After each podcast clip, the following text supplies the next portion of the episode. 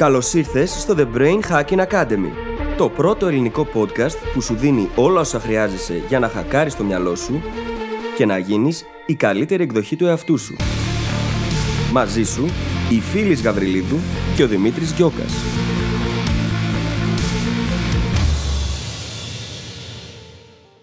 Γεια σου Brain Hacker και καλώς ήρθες στο 54ο επεισόδιο του The Brain Hacking Academy.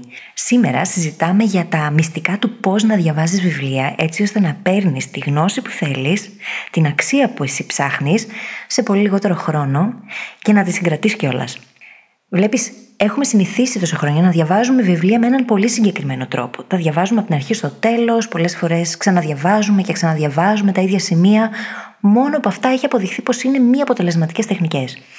Εμείς σήμερα λοιπόν θα σου δώσουμε τους τρόπους για να διαβάζεις τα λεγόμενα non-fiction, μη μυθιστορήματα, έτσι ώστε να πάρεις από τα βιβλία εκείνα ακριβώς που εσύ θέλεις, να δημιουργήσεις τα mental models που εσύ χρειάζεσαι και να φέρεις τα αποτελέσματα στη ζωή σου πολύ πιο εύκολα και γρήγορα. Σου εύχομαι καλή ακρόαση και τα λέμε στην άλλη πλευρά. Καλησπέρα Δημήτρη. Καλησπέρα Φύλλις. Πώς ήταν η εβδομάδα σου? Ήτανε πάρα πολύ καλή. Ασχολήθηκα αρκετά με αυτό που συζητάγαμε την προηγούμενη εβδομάδα, με τα New Year's Resolutions μου και στο να σχεδιάσω ένα πλάνο για ένα από τα New Year's Resolutions που έχει να κάνει, ξέρεις, με άσκηση και διατροφή. Τέλεια. Και εγώ ασχολήθηκα λίγο με αυτά. Περισσότερο βέβαια υποσυνείδητα και όχι τόσο πολύ συνείδητα, γιατί μου βγήκε πάρα πολύ κούραση. Εντάξει, και σκέψου ότι τρέχει και τη μετακόμιση, όπως είπαμε. Ναι. Ευτυχώς τώρα εγκαταστάθηκα και γίνονται τα υπόλοιπα σιγά-σιγά. Σήμερα είναι η πρώτη ηχογράφηση που η Φύλλις κάνει στο σπίτι της. Ναι, ελπίζω ο ήχος να βγει καλός. Τέλεια. Επίσης σήμερα είναι η νομίζω τέταρτη μέρα που τρέχει ο διαγωνισμός μας. Τρέχει και λογικά αυτή τη στιγμή που μας ακούτε έχουμε ήδη πολλές συμμετοχές και χαιρόμαστε ιδιαίτερα γι' αυτό. Ο λόγος που οι φίλοι δεν είναι σίγουροι είναι γιατί, όπως ξέρετε, ηχογραφούμε νωρίτερα. Οπότε ο διαγωνισμός δεν έχει όντως ξεκινήσει ακόμα. Προσπαθώ να προβλέψω το μέλλον αυτή τη στιγμή, Δημήτρη. Άφησέ με. Master Jedi. Το είδα. Το είδες. Βεβαίως, προχθές. Ωραία, θα το συζητήσουμε μετά το επεισόδιο. Θα το συζητήσουμε μετά την ηχογράφηση. Αν δεν ξέρετε για τι πράγμα μιλάμε με το διαγωνισμό, πηγαίνετε στο brainhackingacademy.gr/giveaway και θα βρεθείτε στη σελίδα του διαγωνισμού για να γραφτείτε και να πάρετε κι εσείς μέρος και ίσως να είστε ένας από τους δύο νικητές που θα κερδίσει τα υπέροχα δώρα μας. Τα οποία είναι δύο βιβλία και μια συλλεκτική κούπα. Stay tuned για να μάθετε περισσότερα. Και νομίζω ότι σιγά σιγά μπορούμε να προχωρήσουμε και προς το επεισόδιο. Τι λες και εσύ? Πάμε. Ποιο είναι λοιπόν το θέμα μας σήμερα? Το θέμα μας είναι τα μυστικά του πώς μπορούμε να διαβάζουμε πολλά βιβλία έτσι ώστε να παίρνουμε γρήγορα αξία, γνώση και φυσικά να μπορούμε να τα μετατρέψουμε σε βίωμα για να τα χρησιμοποιήσουμε έπειτα στη ζωή μας, έτσι. Ναι. Και δεν είναι τυχαίο και το σημείο που κυκλοφορεί αυτό το επεισόδιο, καθώς όλοι μόλις έχουμε κάνει New Year's Resolutions, το θέμα του προηγούμενου επεισοδίου, και η ανάγνωση βιβλίων είναι α, ένα από τα πιο συνηθισμένα, και β, είναι αυτό που λέμε keystone στόχος ή keystone συνήθεια.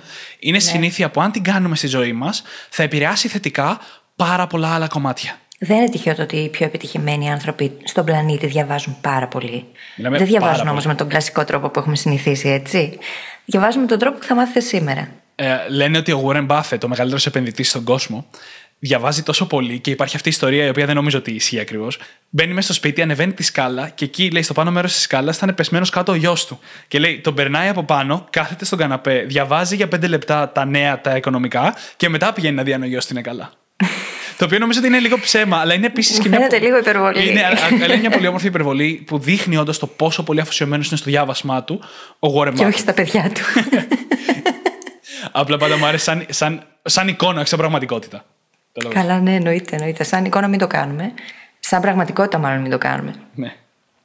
Τέλος πάντων, πάμε να δούμε λίγο τα βηματάκια εδώ. Πάμε να ξεκινήσουμε λοιπόν με τα βιβλία. Και αυτό που σίγουρα πρέπει να πούμε είναι ότι τα περισσότερα πράγματα που ξέρετε για το πώς να διαβάζετε βιβλία και ο τρόπος που οι περισσότεροι το έχουμε κάνει μέχρι σήμερα θα καταρριφθεί σε αυτό το επεισόδιο. Ναι, και ίσως με όχι και τόσο ωραίο τρόπο. Γιατί έχουμε μάθει να διαβάζουμε βιβλία με συγκεκριμένο τρόπο από την αρχή ως το τέλος.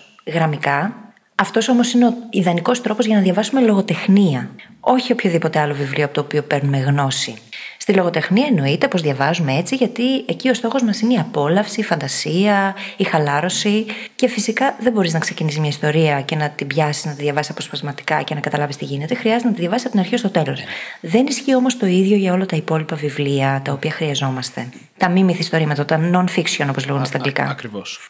Το πρώτο πράγμα Ο πρώτος κανόνας που έτσι θα καταρρύψουμε είναι το ότι οι περισσότεροι προσπαθούμε να διαβάζουμε ένα βιβλίο τη φορά. Πιάνουμε ένα βιβλίο, το βάζουμε εκεί στο κομοδίνο, διαβάζουμε όποτε έχουμε όρεξη ή χρόνο και ακόμα και αν το βαρεθούμε, ακόμα και αν κάποιο άλλο βιβλίο μας τραβήξει την προσοχή, όχι, πρέπει πρώτα να τελειώσουμε το προηγούμενο για να πάμε στο επόμενο. Ξέρεις, αυτό το ψυχαναγκασμό τον είχα για πάρα πολλά χρόνια κι εγώ και το ίδιο ακριβώς πάθαινα και με τις ταινίες και με άλλα πράγματα. Έπρεπε να τα δω από την αρχή μέχρι το τέλος, μέχρι που συνειδητοποίησα ότι δεν χρειάζεται. Γιατί έχουμε κάθε δικαίωμα να αφήσουμε ένα καλό βιβλίο για ένα πολύ καλύτερο. Ή ένα βαρετό βιβλίο ακόμα περισσότερο για ένα πολύ καλύτερο. Δεν χρειάζεται να διαβάσουμε τα πάντα. Ας το αφήσουμε αυτό λίγο πίσω μας σαν πεποίθηση. Δεν υπάρχει κανένας λόγος. Αν κάτι είναι κουραστικό ή βαρετό ή δεν μας εξυπηρετεί, δεν μας προσφέρει αυτό που θέλουμε, μπορούμε να το κλείσουμε και να πάμε παρακάτω. Και δεν λέω εγώ μόνο για να το παρατήσουμε. Έτσι. Έστω ότι σήμερα το πρωί είχα όρεξη για διάβασμα έτσι παραγωγικό και ξεκίνησα να διαβάζω ένα non-fiction βιβλίο. Το βράδυ στο κρεβάτι πριν κοιμηθώ, θέλω κάτι να χαλαρώσω, θα πιάσω ένα μυθιστόρημα. Mm-hmm. Αύριο το μεσημέρι χρειάζομαι να διαβάσω κάτι άλλο σχετικά με marketing που έχει να κάνει με τη δουλειά μου, ας πούμε. Θα πιάσω αυτό. Ξαφνικά έχω 3 βιβλία ανοιχτά. Και εμένα γενικά έτσι είναι η ζωή μου. Έχω 5-6 βιβλία ανοιχτά αυτή τη στιγμή. Αλλά παλιά είχα και εγώ το κόλλημα. Και εγώ το ίδιο. Και έχει τύχει να φτάσω μέχρι και τα 10 ανοιχτά, τα οποία διαβάζω παράλληλα. Ναι, ναι. Και αυτό είναι καλό, είναι θεμιτό, έτσι. Γιατί πολλές φορές, ακόμα και εκείνα που φαίνονται τελείως άσχετα μεταξύ τους, με κάποιον περίεργο τρόπο δίνουν το ένα στο άλλο. Γιατί το μυαλό είναι μια ολότητα. Και συνδέει πράγματα τα οποία φαίνονται ασύνδετα, επειδή ακριβώς ασχολούμαστε μαζί τους. Και το ίδιο πράγμα μπορεί να συμβεί και με τα ίδια τα βιβλία. Δηλαδή, μπορώ να διαβάζω κάτι το οποίο να αφορά το marketing και να διαβάζω παράλληλα λογοτεχνία, να διαβάζω παράλληλα κάτι που αφορά την ψυχολογία και με κάποιον τρόπο να συνειδητοποιήσω ότι όλα αυτά συνδέονται μεταξύ τους, έτσι. Εννοείται. Δεν είναι καθόλου απίθανο. Εννοείται. Και είναι αυτό που λέμε ότι χτίζουμε νοητικά μοντέλα, χτίζουμε μια τράπεζα γνώσης, η οποία ένα κεφάλι έχουμε, έτσι, έναν εγκέφαλο. Όλα μπαίνουν στο ίδιο καζάνι και δημιουργούν ένα αποτέλεσμα. Οπότε όλα έχουν αξία, έτσι, ακόμα και ταυτόχρονα. Mm-hmm. Και σίγουρα δεν ισχύει ότι θα μπλεχτούμε ή ότι θα χάσουμε τη σειρά μας ή κάτι τέτοιο. Από το χάος βρίσκεις τη διάβγεια, δεν γίνεται αλλιώς. Και έχω φίλους οι οποίοι μπορεί να έχει τύχει να έχουν και 20 βιβλία ανοιχτά και αισθάνονται άσχημα γι' αυτό, γιατί δεν τελειώνουν τελικά κανένα. Σε αυτό το σημείο χρειάζεται να πούμε πως δεν πειράζει. Είναι καλό. Το κάνουν όλοι οι άνθρωποι οι οποίοι ξέρουν πώς να διαβάζουν βιβλία έτσι ώστε να πάρουν αξία για να δημιουργήσουν στη δουλειά τους, στη ζωή τους και πάει λέγοντας. Είναι κάτι θεμιτό το να έχουμε πολλά βιβλία παράλληλα ανοιχτά και να μην τα τελειώσουμε ακόμα. Πάλι παίρνουμε αξία από αυτά. Και επίσης, στα μη μυθιστορήματα δεν χρειάζεται να τα διαβάσουμε ολόκληρα. Χρειάζεται να διαβάζουμε εκείνα τα οποία έχουν πραγματική αξία για εμάς. Και πώς θα το κάνουμε, θα το συζητήσουμε και στην πορεία. Ναι. Βασικά, πάμε σε αυτό, γιατί είναι ίσως το πιο σημαντικό μάθημα αυτού του επεισοδίου. Και θα το πούμε τώρα. Είναι αυτό που λέγεται fractal reading, τμηματική ανάγνωση. Ναι. Να το πούμε. Τμηματική ανάγνωση. Ναι, αποσπασματική ανάγνωση. Μπράβο, αποσπασματική ανάγνωση, μου αρέσει περισσότερο. Το οποίο σημαίνει ότι μπορούμε να πάρουμε ένα βιβλίο και να διαβάσουμε μόνο τα κομμάτια που μας αφορούν. Μπορούμε να γνωρίσουμε κομμάτια για τα οποία ξέρουμε ήδη πολλά πράγματα. Μπορούμε να διαβάσουμε το πρώτο και το τελευταίο κεφάλαιο, γιατί συνήθως εκεί είναι όλη η ουσία του πράγματος. Εκεί συνοψίζονται όλα. Και να παραλείψουμε όλο το ενδιάμεσο, εφόσον έχουμε καταλάβει γιατί μιλάει, ή να πάμε μόνο σε εκείνα τα συγκεκριμένα σημεία τα οποία θα μας δώσουν παραπάνω αξία, γιατί καταλάβαμε από την αρχή και το τέλος ότι εκεί είναι και το ζουμί. Ναι, και σχεδόν όλα τα non-fiction βιβλία μπορούν να διαβαστούν έτσι. Γιατί είναι χωρισμένα έτσι ώστε να καλύπτουν μία έννοια ένα κεφάλαιο, ή 2 ή 3 έννοιες ένα κεφάλαιο, και διαβάζοντας την εισαγωγή και το τέλος, μπορούμε να εντοπίσουμε ακριβώς τα κεφάλαια που απαντάνε τα δικά μας ερωτήματα. Μερικές φορές ακόμα και τα περιεχόμενα μόνο αρκούν. Κοίταξε, στη φάση του pre-reading, την οποία επίσης θα αναλύσουμε σε λίγο, θα τα εντοπίσουμε αυτά τα σημεία. Θα δούμε πού είναι η ουσία του βιβλίου. Το πιθανότερο είναι δηλαδή ότι θα έχουμε μια συνολική εικόνα έως και κατά 80%. Για να ξέρουμε πώς να κινηθούμε με το εκάστοτε βιβλίο. Και αυτό παίζει πολύ σημαντικό ρόλο. Είναι πολύ σημαντικό στάδιο το pre-reading για να πάμε μετά να κάνουμε την αποσπασματική ανάγνωση που θέλουμε. Αν ακολουθήσουμε αυτά τα στάδια, τα οποία έχουν να κάνουν με την ίδια την προετοιμασία πριν ανοίξουμε επί της ουσίας το εκάστοτε βιβλίο, τότε έχουμε κάνει ένα πολύ μεγάλο ποσοστό της δουλειάς από πριν. Και αυτό μας γλιτώνει χρόνο. Μπορεί να ακούγεται τώρα πολύ, αλλά στην ουσία χάνουμε πάρα πολύ χρόνο διαβάζοντας βιβλία, χωρίς να έχουμε κάνει όλη αυτή την οργάνωση από πριν. Ναι. Γιατί διαβάζουμε χωρίς στόχο. Αν δεν έχεις όμως στόχο, το μυαλό δεν μπορεί να εστιάσει για να πάρει την ουσία αυτή και την αξία που θέλει. Θα πάει και θα βρίσκει μόνο το γενικό. Ναι. Και δεν το θέλουμε αυτό, γιατί όταν διαβάζουμε non-fiction βιβλία, η ουσία βρίσκεται σε πολύ συγκεκριμένα πράγματα για εμάς. Mm-hmm. Και κάθε φορά μπορείς στο ίδιο βιβλίο να βρίσκεται κάπου αλλού. Και αυτό μπορεί να γίνει. Μπορεί να το ξαναδιαβάσω μετά από 6 μήνες και να πάρω τελείως διαφορετικά πράγματα από εκεί. Και αυτό ισχύει τόσο με τον εαυτό μας σήμερα και σε ένα χρόνο, ας πούμε, μπορεί να πάρουμε διαφορετικά πράγματα. Αλλά να ξέρετε και ότι διαφορετικοί άνθρωποι βρίσκουν τελείως διαφορετικά κομμάτια σημαντικά μέσα σε ένα βιβλίο. Όταν έγραψε το Tools of Titans, ο Tim Ferriss, το έστειλε σε πολύ κόσμος, σε πολλούς πολύ επιτυχημένους ανθρώπους και τους ζήτησε να εντοπίσουν το 10% που τους άρεσε περισσότερο και το 10% που τους άρεσε λιγότερο. Και πήρε συγκλονιστικά διαφορετικές απαντήσεις. Ενώ αυτό που περίμενε είναι ότι πάνω κάτω θα υπάρχει κάποια επικάλυψη. Τελικά ήταν σχεδόν όλο το βιβλίο μέσα σε αυτά τα 10% διαφορετικών ανθρώπων. Και αυτό είναι μια ωραία απόδειξη του πόσο μοναδικός είναι κάθε άνθρωπος, έτσι. Τελείως άλλα φίλτρα, τελείως άλλα βιώματα, τελείως άλλες σκέψεις, αξίες, πεποιθήσεις, όπως θέλετε πείτε το. Όλα είναι διαφορετικά, οπότε είναι λογικό το να παίρνουμε τελείως διαφορετικά πράγματα από το εκάστοτε βιβλίο. Και για να γυρίσουμε λίγο πίσω στο fractal reading, πριν ξεκινήσουμε το επεισόδιο, η Φύλλις μου είπε μια τάκα που της άρεσε πάρα πολύ σχετικά με την ανάγνωση βιβλίων. Ναι, αυτό που συζητούσαμε προηγουμένως με τον Δημήτρη είναι ότι είναι καλό να αρχίσουμε να διαβάζουμε αυτού του τύπου τα βιβλία, τα μη μυθιστορήματα, τα non-fiction, σαν να ήταν περιοδικά και όχι βιβλία. Πώς διαβάζουμε τα περιοδικά, τα ξεφυλίζουμε, βλέπουμε εκείνα τα οποία έχουν σημασία για εμάς, εστιάζουμε σε 2-3 άρθρα πιθανότατα, βλέπουμε τις εικόνες, κοιτάμε τα περιεχόμενα και δεν αισθανόμαστε τύψεις πάνω απ' όλα για το ότι δεν τα διαβάσαμε από την αρχή ως το τέλος. Κανείς δεν διαβάζει τα περιοδικά έτσι.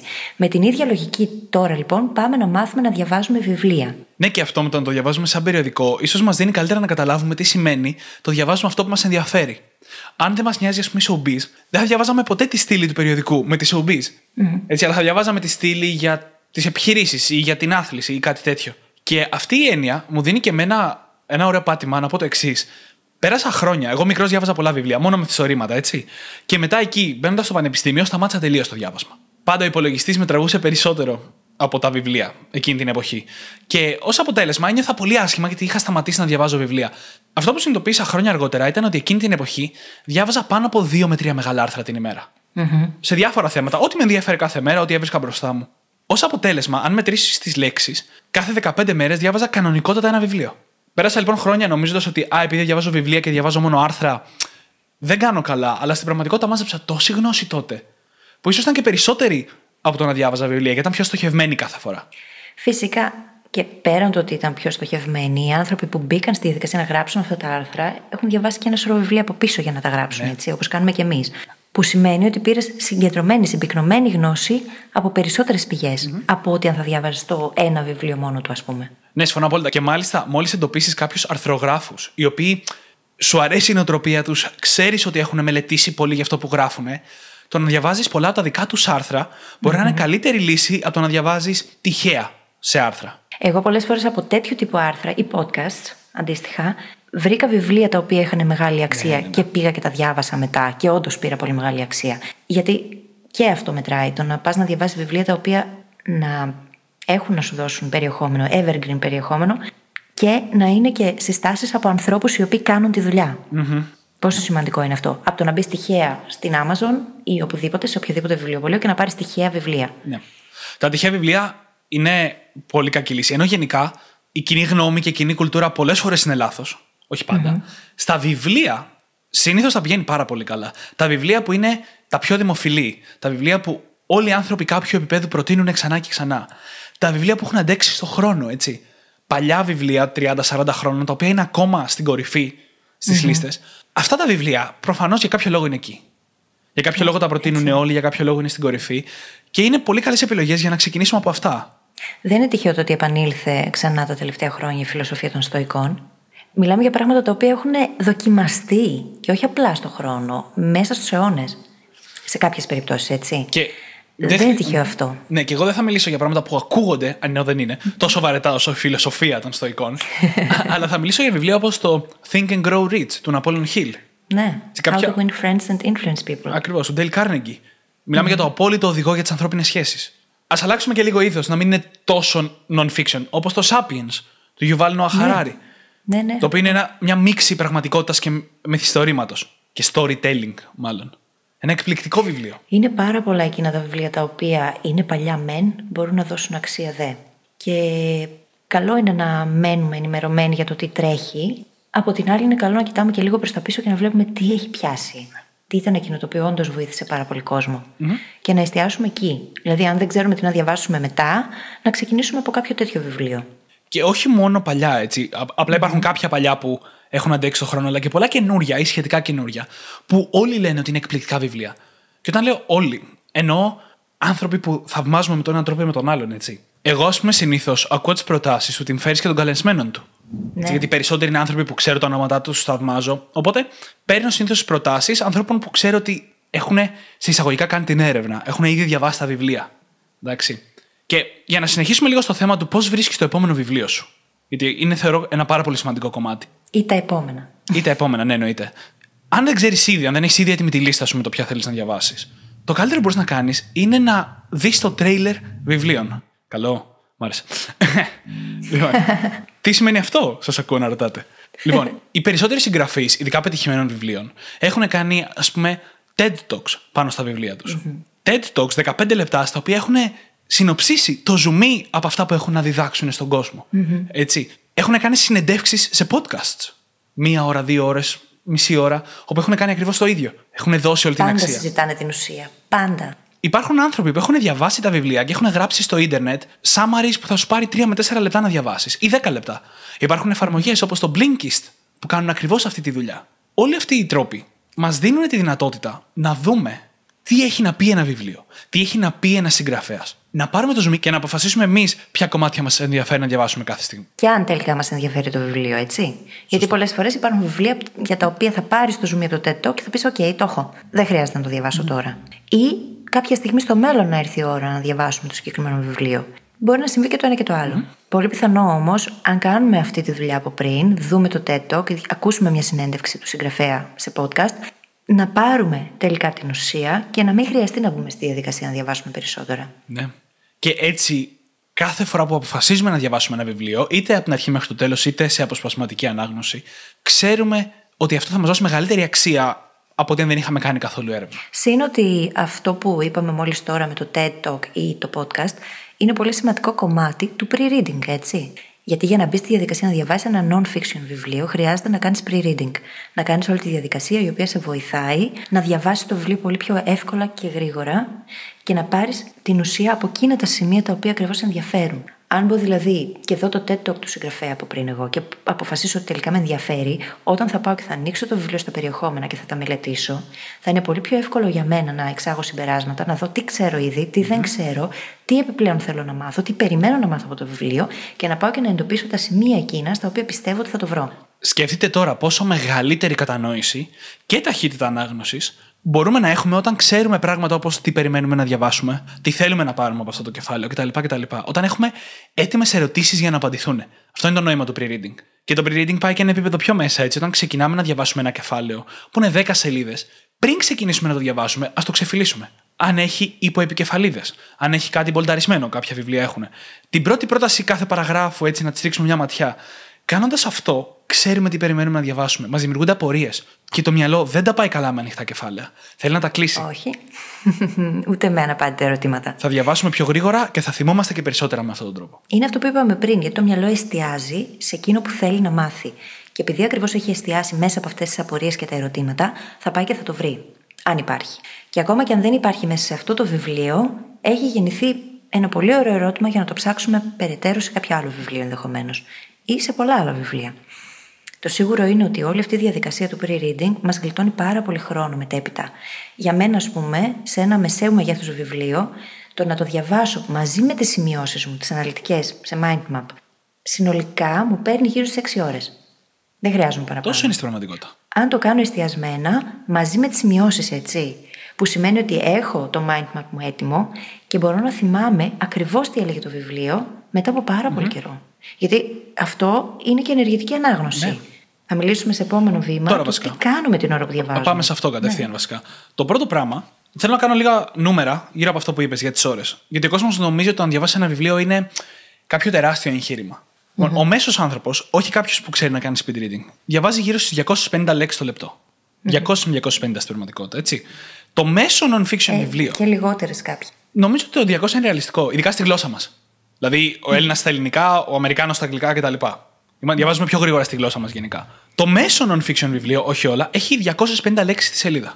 Αν θεωρήσουμε λοιπόν ότι μας παίρνει ένα λεπτό η σελίδα ή λίγο παραπάνω, μπορούμε να διαβάσουμε 240 σελίδες το μέσο non-fiction βιβλίο σε 4 ώρες. Κάντε το 6 που είπε Φύλλις για να είμαστε πιο ρεαλιστές. Μαζί με τις σημειώσεις. Μαζί με σημειώσεις και το pre-reading. Και με μισή ώρα διάβασμα τη μέρα, κάθε 12 μέρες μπορείτε να έχει τελειώσει ένα βιβλίο. Το θέμα ξέρεις ποιο είναι και που χάνουμε πολύ χρόνο, έτσι? Στο ότι κάνουμε re-reading. Γιατί πολύ απλά καθόμαστε, διαβάζουμε και ξαναδιαβάζουμε τα ίδια αποσπάσματα, επειδή το μυαλό μας δεν είναι συγκεντρωμένο, γιατί ακριβώς δεν έχουμε κάνει τη διαδικασία του pre-reading, δεν έχουμε συγκεκριμένα σαφή ερωτήματα που θέλουμε να απαντηθούν, δεν κάνουμε κάτι εκείνη την ώρα με τη γνώση που εισπράττουμε από το βιβλίο, και όλα αυτά συμβάλλουν στο να μην είμαστε συγκεντρωμένοι. Και εκεί χάνουμε πάρα πολύ χρόνο. Ναι. Γιατί μπορεί να διαβάζουμε και να ξαναδιαβάζουμε την ίδια σελίδα και να μην καταλαβαίνουμε τι βλέπουμε μπροστά μας. Και μάλιστα αυτό, το re-reading, το να διαβάζω και να ξαναδιαβάζω το ίδιο σημείο, έχει αποδειχθεί ερευνητικά πως είναι η πιο αναποτελεσματική μέθοδος μάθησης που υπάρχει. Γιατί στην πραγματικότητα αυτό που συμβαίνει είναι ότι ο εγκέφαλος αναγνωρίζει κάτι που έχει ξαναδεί και εμάς μας δημιουργείται η ψευδαίσθηση ότι το έχουμε καταλάβει και ότι το θυμόμαστε. Ενώ στην πραγματικότητα αυτό που συμβαίνει είναι ότι απλά αναγνωρίζουμε κάτι που έχουμε ξαναδεί. Mm-hmm. Αυτό δεν σημαίνει ότι το έχουμε κατανοήσει ή το θυμόμαστε μετά. Και έτσι, για παράδειγμα, σκεφτείτε την ιστορία στο σχολείο. Τι κάναμε οι περισσότεροι και τι μας λέγανε να κάνουμε. Είχαμε 2 σελίδες να τις μάθουμε και απλά καθόμασταν και διαβάζαμε, όσοι διαβάζαμε, αυτές τις 2 σελίδες ξανά και ξανά. Το οποίο είναι ακριβώς αυτό που λέει η Φύλλις. Απλά το μυαλό αναγνωρίζει ότι το έχει ξαναδιαβάσει και λέει το έχω. Και μετά αρχίζουμε και σκεφτόμαστε, μα δεν τα θυμάμαι, δεν μπορώ να τα απομνημονεύσω, δεν τα καταλαβαίνω. Μετά πηγαίνω στο σχολείο ή στο πανεπιστήμιο, δεν ξέρω κι εγώ πού, και δεν το έχω, δεν είμαι καλός μαθητής, εγώ φταίω. Έχω πρόβλημα. Ή συχαίνομαι τη μάθηση, το διάβασμα. Και αυτό κι αν είναι χειρότερο, γιατί είναι η φυσική κατάσταση του μυαλού και πάμε και μαθαίνουμε με τέτοιους τρόπους και μετά νομίζουμε ότι εμείς δεν το έχουμε με τη μάθηση. Mm-hmm. Και γυρνώντας λίγο πίσω στο re-reading, το re-reading μπορεί να έχει πολλές μορφές. Άλλοι κάθονται και ξαναδιαβάζουν την ίδια πρόταση ξανά και ξανά, γιατί εκείνη την ώρα κολλάνε και το μυαλό, ξέρεις, δεν βγάζει νόημα. Απλά στραφείτε 2 λεπτά, κοιτάξτε τον τοίχο, ας πούμε, και γυρίστε μετά, έτσι. Θα βρείτε την άκρη. Άλλοι ξαναδιαβάζουν την ίδια παράγραφο, την ίδια σελίδα.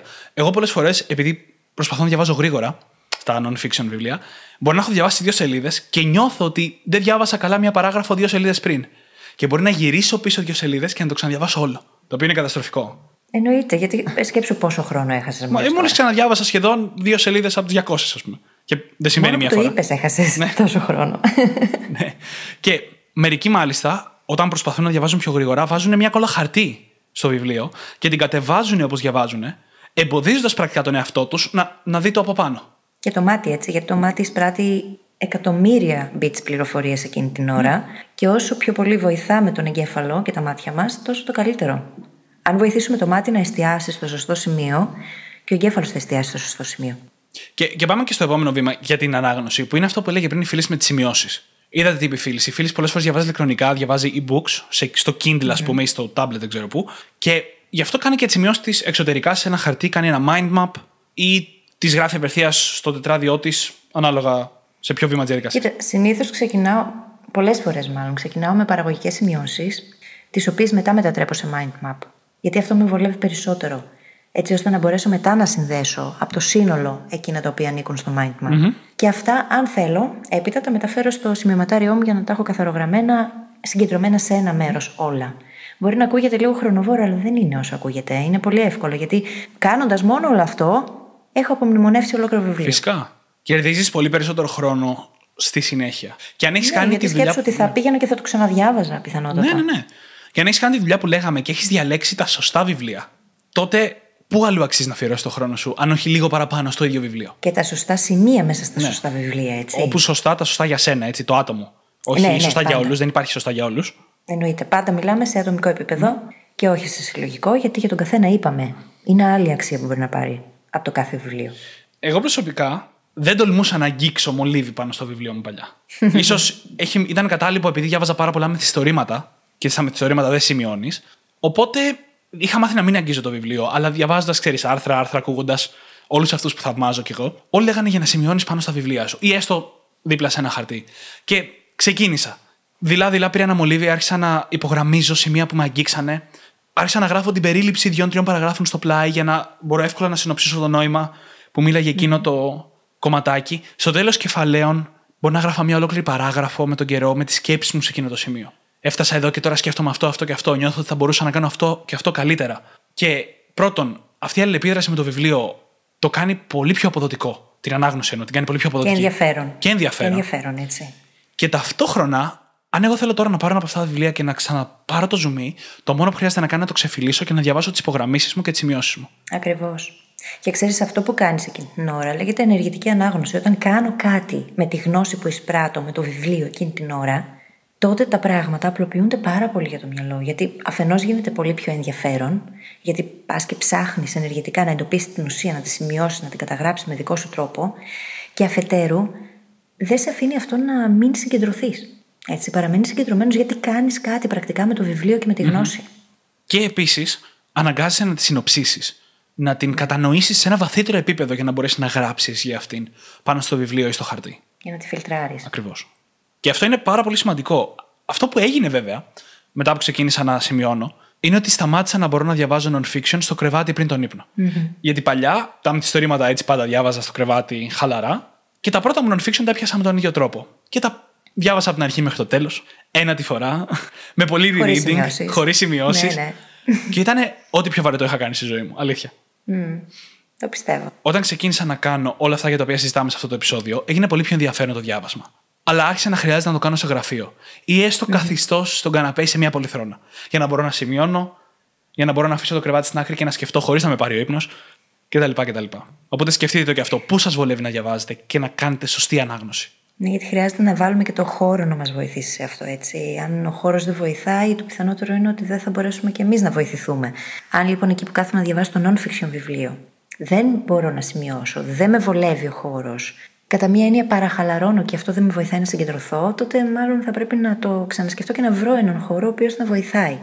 Γιατί το κρεβάτι είναι για τη χαλάρωση, έτσι. Εκεί καλό είναι να μην μαθαίνουμε καινούργια πράγματα, το πολύ να επαναλαμβάνουμε πράγματα τα οποία θέλουμε να μάθουμε.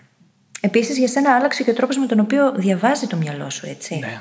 Ας πούμε, για μένα άλλαξε και ο τρόπος με τον οποίο διαβάζω λογοτεχνία πλέον. Όχι βέβαια με την έννοια του κάνω speed reading και εκεί πέρα, ή ότι προσπαθώ να τα κάνω skip. Χάνω όμως λίγο παραπάνω την υπομονή μου από ό,τι την έχανα παλιά. Εμένα όχι. Εμένα αντίθετα, μετά που έμαθα να διαβάζω σωστά, το μυθιστόρημα έγινε πιο ευχάριστο. Γιατί πρώτα απ' όλα κατάλαβα τη διαφορά μεταξύ τους. Τι σκοπό εξυπηρετεί το ένα και τι σκοπό εξυπηρετεί το άλλο. Σταμάτησα λοιπόν να νιώθω τύψεις κάθε φορά που διαβάζω μυθιστόρημα. Και μάλιστα πάρα πολύ πετυχημένοι άνθρωποι τα εναλλάσσουν. Διαβάζουν μία non-fiction, μία μυθιστόρημα. Ή ας πούμε μπορεί στον καναπέ ή στην πολυθρόνα το πρωί να διαβάζουν non-fiction και το βράδυ πριν κοιμηθούν ένα μυθιστόρημα για χαλάρωση. Ξέρεις τι συνέβη για μένα. Καταρχάς ασχολήθηκα με το copywriting και ασχολούμαι πάρα πολύ. Οπότε, θέλοντας και εμείς, η λογοτεχνία πλέον έγινε ένας τρόπος μάθησης και αυτή. Αν το copy δεν είναι καλό, λοιπόν, αν το κείμενο δεν είναι καλό γραμμένο, κουράζουμε πάρα πολύ εύκολα. Και υπάρχουν πολλά τέτοια βιβλία. Από την άλλη, οι άνθρωποι που θέλουν να μάθουν να γράφουν και να μιλάνε, διαβάζουν πάρα πολύ. Τόσο μη μυθιστορήματα, όσο και μυθιστορήματα. Γιατί από αυτά μαθαίνουμε. Από τα καλά μυθιστορήματα, μαθαίνουμε πώς να γράφουμε και να μιλάμε πιο σωστά. Από τα κακά, μαθαίνουμε τι να μην κάνουμε. Αν πάρουμε ας πούμε και διαβάσουμε Hemingway, θα δούμε πώς δομείται μια παράγραφος, μια πρόταση, ένα κεφάλαιο με εξαιρετικό τρόπο. Μόνο με την ουσία. Ο Hemingway είναι εκπληκτικός για μάθηση. Εδώ θα διαφωνήσω ελαφρώς και θα διαχωρίσω το διάβασμα σε δύο λειτουργίες ή περισσότερες έστω. Χαλάρωση και μάθηση. Όταν εγώ θέλω να χαλαρώσω, κυριολεκτικά ακόμα και σήμερα θα διαβάσω. Τι να σου πω, Harry Potter ή Stieg Larsson, το κορίτσι με το τουάζ. Βλέπω βιβλία που έχω στη βιβλιοθήκη μου τώρα. Ή τον Άρχοντα Δαχτυλιδιών. Που δεν είναι και πολύ ξεκούραστος, σαν βιβλίο. Έλα, και αυτός είναι πολύ καλό γραμμένος από τον πρωτότυπο. Ναι. Είναι εξαιρετικά γραμμένο από τον Tolkien. Πάλι και από εκεί μαθαίνεις. Εννοείται. Ή το Martian, το βιβλίο, είναι εκπληκτικό. Τέτοια βιβλία δεν είναι ο σκοπός να μάθω εκείνη την ώρα να γράφω. Βέβαια, από εκεί έμαθα να γράφω κι εγώ. Διαβάζοντας πάρα πολλά μυθιστορήματα, συνήθισα να λέω ιστορίες και να γράφω. Αλλά δεν το κάνω με αυτό το σκοπό εκείνη την ώρα. Εμένα το μυαλό μου, επειδή μου αρέσει τόσο πολύ το αντικείμενο. Και επειδή η λέξη είναι το εργαλείο μου και από αυτές θέλω να μαθαίνω συνέχεια και αυτές θέλω να εξελίσσω, εκ των πραγμάτων το βλέπει έτσι. Κατάλαβες ποιο είναι το πρόβλημα εδώ. Ναι. Όχι, ευτυχώς εγώ δεν μου έχει καταστραφεί με αυτόν τον τρόπο το διάβασμα. Εντάξει, δεν καταστράφηκε, αναβαθμίστηκε. Είναι δύο λειτουργίες. Για μένα το μυθιστόρημα είναι αυτό που μου κρατάει τη συνήθεια ζωντανή, με κάνει να μου αρέσει ακόμα πολύ το διάβασμα. Γιατί περνάω καλά και ταυτόχρονα μου δίνει κάτι να διαβάζω τα βράδια στο κρεβάτι, γιατί αλλιώς δεν μπορώ να διαβάσω non-fiction. Στο κρεβάτι. Με ενοχλεί, μου τη πάει. Σε κρατάει σε εγρήγορση, ενώ εσύ θες να χαλαρώσεις. Οπότε... Και με κρατάει και χειρότερα σε εγρήγορση όταν θέλω να σημειώνω ταυτόχρονα κτλ. Ναι, εννοείται. Μιας και μιλήσαμε λίγο για το πώς να δημιουργήσεις τη συνήθεια. Και μόλις λέγαμε ότι τα μυθιστορήματα είναι ένας πολύ καλός τρόπος για να δημιουργήσεις τη συνήθεια. Θέλω να μιλήσουμε λίγο και για τα mini habits για να φέρουμε τα βιβλία στη ζωή μας. Γιατί τα mini habits είναι ένας πολύ καλός τρόπος για να φέρουμε τη συνήθεια του διαβάσματος. Mini habits όπως κάθε μέρα να διαβάσουμε μία παράγραφο ή κάθε μέρα απλά να ανοίξουμε το βιβλίο στη σωστή σελίδα. Τέτοια mini habits μπορούν να μας δημιουργήσουν τη συνήθεια του να πιάνουμε το βιβλίο στα χέρια μας. Δεν πρόκειται να κατανοήσουμε ένα βιβλίο να διαβάζουμε μία παράγραφο τη μέρα. Δεν πρόκειται. Αλλά το να μπούμε στη διαδικασία να διαβάσουμε αυτή την παράγραφο σημαίνει ότι κάποιες μέρες θα διαβάσουμε παραπάνω. Και κάποιες άλλες μέρες όχι, και αυτό είναι OK. Αλλά θα μας φέρει τη συνήθεια στο να πιάνουμε το βιβλίο στα χέρια μας. Και αυτό είναι πάρα πολύ σημαντικό. Αυτό είναι το πιο σημαντικό πράγμα από όλα. Γιατί άπαξ και κάνεις την αρχή, η συνέχεια είναι δεδομένη. Δεν υπάρχει περίπτωση να μην γίνει. Γι' αυτό λέμε ότι είναι το ίμιση του παντός. Άπαξ και κάνουμε την αρχή, και είναι αυτό το μικρό σινιάλο που γίνεται στον εγκέφαλο με το να πιάσω το βιβλίο απλά και να το ανοίξω σε μια σελίδα. Αυτό το σινιάλο μετά λέει στον εγκέφαλο: πάμε. Είναι σαν να ανάβει πράσινο φανάρι. Και απλά συνεχίσει να κάνει αυτό που κάνει. Mm-hmm. Yeah. Το θέμα είναι να ξεκινήσεις. Όλα τα υπόλοιπα θα έρθουν. Άσε που τον εγκέφαλο τον κοροϊδεύουμε πάρα πολύ εύκολα έτσι, γιατί από μόνος του είναι χαζός χωρίς εμάς. Την πατάει πάντα. Δηλαδή, ξέρουμε συνειδητά ότι τώρα αυτό είναι κόλπο. Θα πιάσω να γράψω. Όχι, θα ανοίξω ένα αρχείο Word για να ξεκινήσω να γράφω. Ούτε καν θα ξεκινήσω να γράφω. Απλά θα ανοίξω ένα αρχείο Word. Yeah. Μετά, επειδή έχει γίνει αυτό ήδη, έχει περάσει το πρώτο μπλοκάρισμα. Οπότε, ναι. Τι είναι το να ξεκινήσω να γράφω, τίποτα. Ή πολλές φορές έλεγα στον εαυτό μου παλιά: έλα, θα γράψω μόνο για 2 λεπτά. Τίποτα άλλο. Και τα 2 λεπτά γίνονταν 3 ώρες. Τόσο απλά. Μπράβο, το ξέρω και γνωρίζω ότι είναι κόλπο. Ξέρεις εγώ γιατί δεν το λέω ότι είναι κόλπο. Γιατί αν γράψεις μόνο 2 λεπτά, είναι OK και μπορείς να κλείσεις και να φύγεις ευχαριστημένη. Ακριβώς, ακριβώς. Αν διαβάσεις μόνο μία παράγραφο, μπορείς να κλείσεις το βιβλίο και να φύγεις ευχαριστημένος.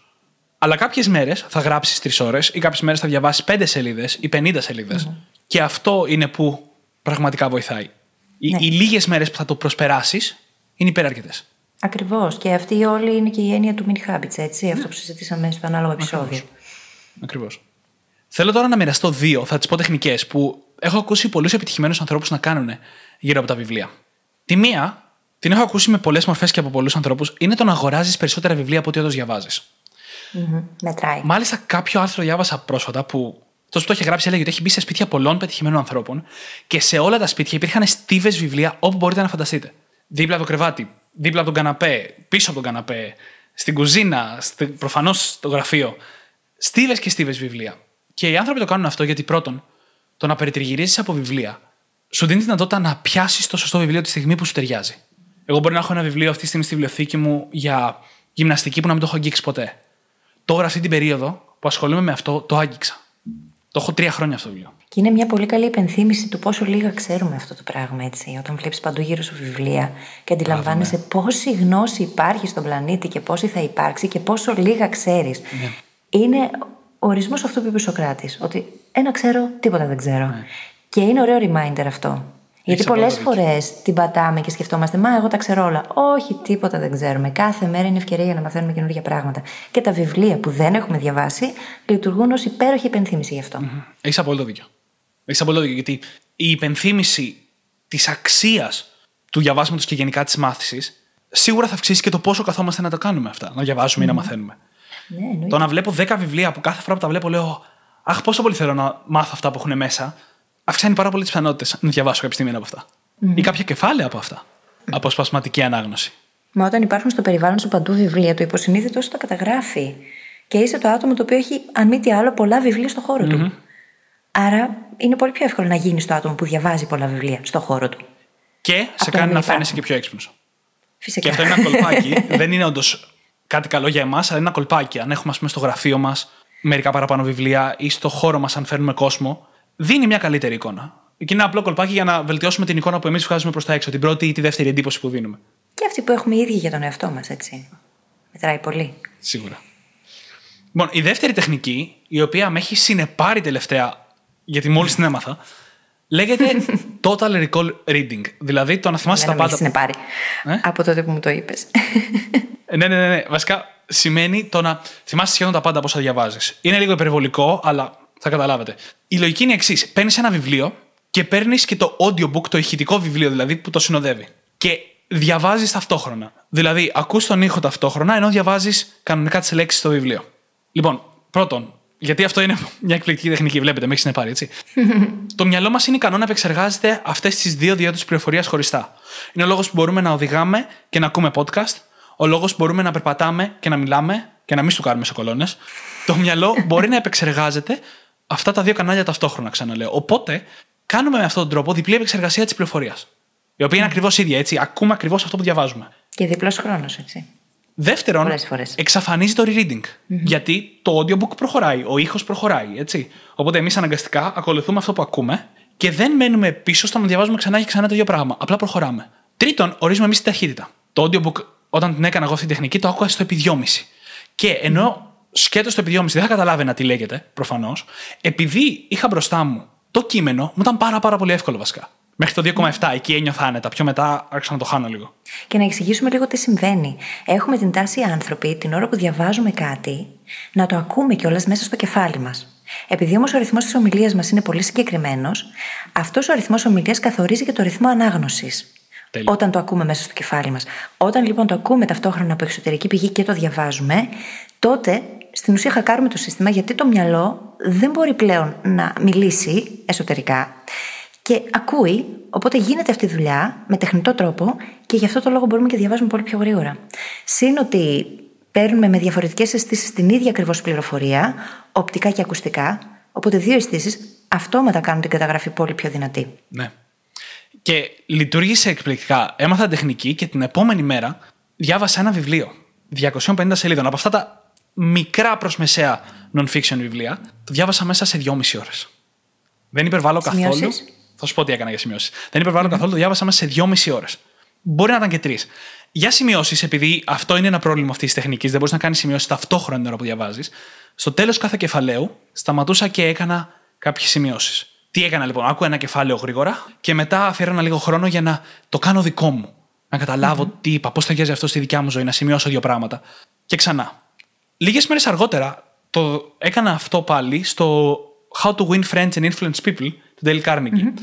Το οποίο είναι ένα βιβλίο, όπως είπα, ο απόλυτος οδηγός για τις ανθρώπινες σχέσεις. Είναι ένα βιβλίο στο οποίο ήθελα να δώσω πολύ περισσότερη έμφαση από ό,τι στο προηγούμενο που ανέφερα. Εκεί λοιπόν διαγράφω ένα κεφάλαιο με το Total Recall Reading και μετά ξαναπέρναγα άλλο το κεφάλαιο πιο σιγά από ότι το άλλο και υπογράμμιζα τα σημεία που μου μείνανε. Δεν ασχολιόμουν με τα παραδείγματα, αλλά εκεί που ήταν, ξέρεις, η γνώση. Η πολύτιμη γνώση πήγαινα και υπογράμμιζα, κύκλωνα, έγραφα. Αφιέρωσα περισσότερο χρόνο σε αυτό το δεύτερο πέρασμα. Κυριολεκτικά, τα κεφάλαια που το έκανα αυτό, που τα διάβασα πρώτα με το Total Recall και μετά τα ξαναπέρασα μια γρήγορη για να κάνω σημειώσεις, αυτή τη στιγμή μπορώ να σου πω σχεδόν κάθε ένα παράδειγμα που έχουν μέσα. Κάθε ένα κομμάτι γνώσης που έχουν μέσα. Θυμάμαι τόσα πολλά πράγματα, το σκέφτομαι καθημερινά πολλές φορές, γιατί το συνέδεσα τόσο δυνατά στη συνάψη του κεφάλου, έτσι. Ναι. Τι ωραία πράγματα μπορούμε να κάνουμε, ρε παιδί μου, με το μυαλό. Επίσης, πάντα να έχουμε στο μυαλό μας ότι οτιδήποτε διαβάζουμε από τα βιβλία, πέραν το ότι χρειάζεται να κάνουμε ενεργητική ανάγνωση, και αυτό που μόλις περιέγραψε ο Δημήτρης είναι ένα εξαιρετικό εργαλείο, χρειάζεται αυτό που μαθαίνουμε, ένα ή δύο κόνσεπτ του βιβλίου, να τα κάνουμε βίωμα, να πάμε να τα κάνουμε πράξη. Γιατί αν απλά διαβάζουμε και μετά το αφήνουμε και τελειώνει, είναι σαν να μην το διαβάσαμε. Ναι. Αν λοιπόν μου δίνει μια τεχνική συγκεκριμένη ένα βιβλίο ή μου μαθαίνει κάτι καινούριο, πάω και το εφαρμόζω άμεσα κάπου στη ζωή μου. Αυτός είναι και ο τρόπος να μάθουμε πολύ πιο εύκολα και γρήγορα πολύ περισσότερα πράγματα, να χτίσουμε νοητικά μοντέλα, να συνδέσουμε παλιά με καινούρια γνώση και να δούμε τα πράγματα πολύ διαφορετικά από ό,τι τα βλέπαμε πριν. Χωρίς το βίωμα και συγχρόνως με την ανάγνωση και μετά όμως, μέσα από την εφαρμογή στη ζωή μας, δεν προχωράμε, δεν καταφέρνουμε τίποτα. Για παράδειγμα, πριν από μερικά χρόνια συζητούσα με κάποιον που μόλις είχα γνωρίσει και του έλεγα ότι ένα από τα πράγματα που διδάσκω είναι το παλάτι της μνήμης. Και μου λέει: Α, πάρα πολύ ενδιαφέρον, είχα διαβάσει ένα βιβλίο παλιά γι' αυτό. Και χάρηκα κι εγώ και λέω: Αχ, τι ωραία, το εφάρμοσες? Όχι, μου λέει, αλλά ήταν εξαιρετικά ενδιαφέρον.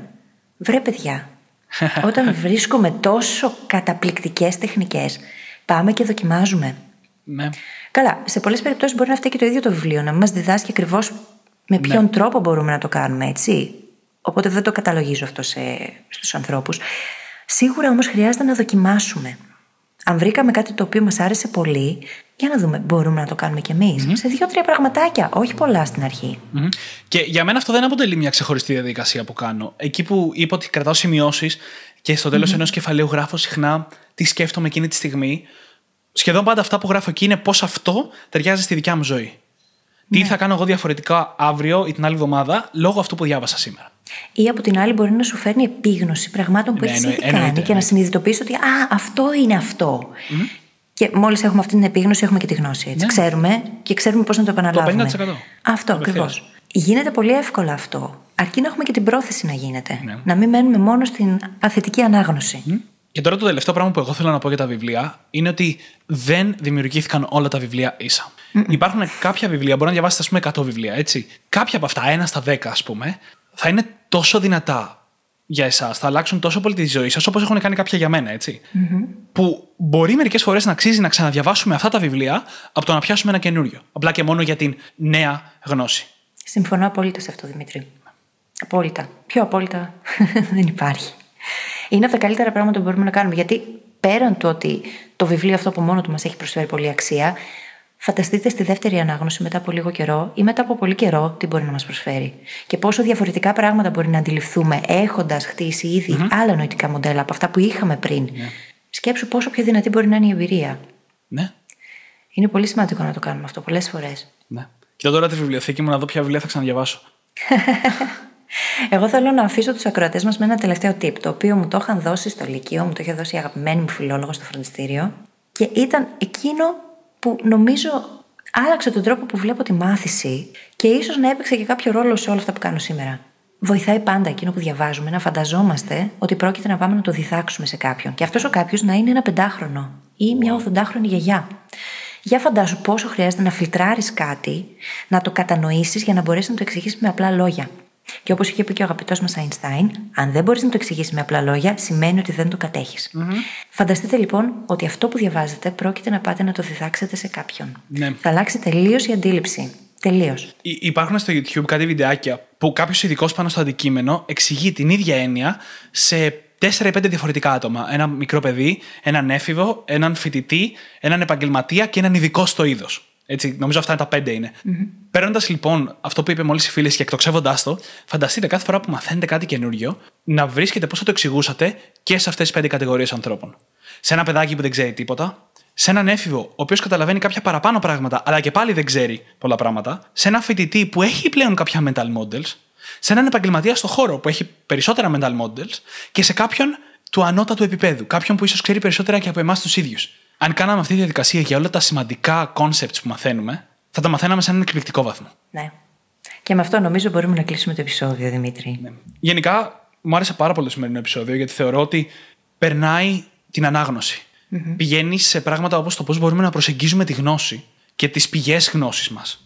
Είτε αυτές είναι άρθρα, είτε podcast, είτε οτιδήποτε. Οπότε φανταστείτε αυτά που ακούσατε σήμερα και σε άλλους χώρους, σε άλλα αντικείμενα, πέρα από την ανάγνωση. Ναι, και ήθελα να το πω και εγώ πριν αυτό, ότι στην ουσία το ίδιο ακριβώς που μπορούμε να κάνουμε με τα βιβλία, μπορούμε να το κάνουμε με τα podcast, με τα TED Talks, με οτιδήποτε, οποιαδήποτε συνέντευξη, συζήτηση μπορεί να ακούσουμε, κάποια ομιλία, κάποιο σεμινάριο. Οι αρχές που συζητήσαμε σε αυτό το επεισόδιο ισχύουν για τα πάντα, για ό,τι αφορά τη γνώση. Και μπορούν να μας βοηθήσουν να αποκομίσουμε πολύ περισσότερα mm-hmm. σε πολύ λιγότερο χρονικό διάστημα. Mm-hmm. Και μιας και μιλήσαμε γι' αυτό, να υπενθυμίσω κάτι που ψιλοείπαμε νωρίτερα στο επεισόδιο, ότι μερικές φορές είναι καλύτερα να βρούμε λιγότερους ανθρώπους που έχουν πραγματικά πολλά να μας δώσουν, παρά να πηγαίνουμε από εδώ και από εκεί τυχαία σε άρθρα και βιβλία. Αν, ας πούμε, λατρέψουμε ένα βιβλίο του Tim Ferriss, γιατί να με διαβάσουμε περισσότερα βιβλία του Tim Ferriss. Το ίδιο με τον Tony Robbins, το ίδιο με τον James Clear. Με πάρα πολύ πετυχημένους τέλος πάντων συγγραφείς και ανθρώπους. Γι' αυτό και εγώ και οι φίλοι έχουμε ακούσει σχεδόν όλα τα επεισόδια του Tim Ferriss Show. Και δεν ακούμε 15.000 διαφορετικά podcast, αλλά 5 ή 6. Ναι, γιατί από εκεί παίρνεις την αξία, δεν χρειάζεται. Άλλωστε φέρνει ένα σωρό κόσμο εκεί, οπότε τους γνωρίζεις θες δεν θες. Και έχει και πάρα πολλές πηγές και προτάσεις. Mm.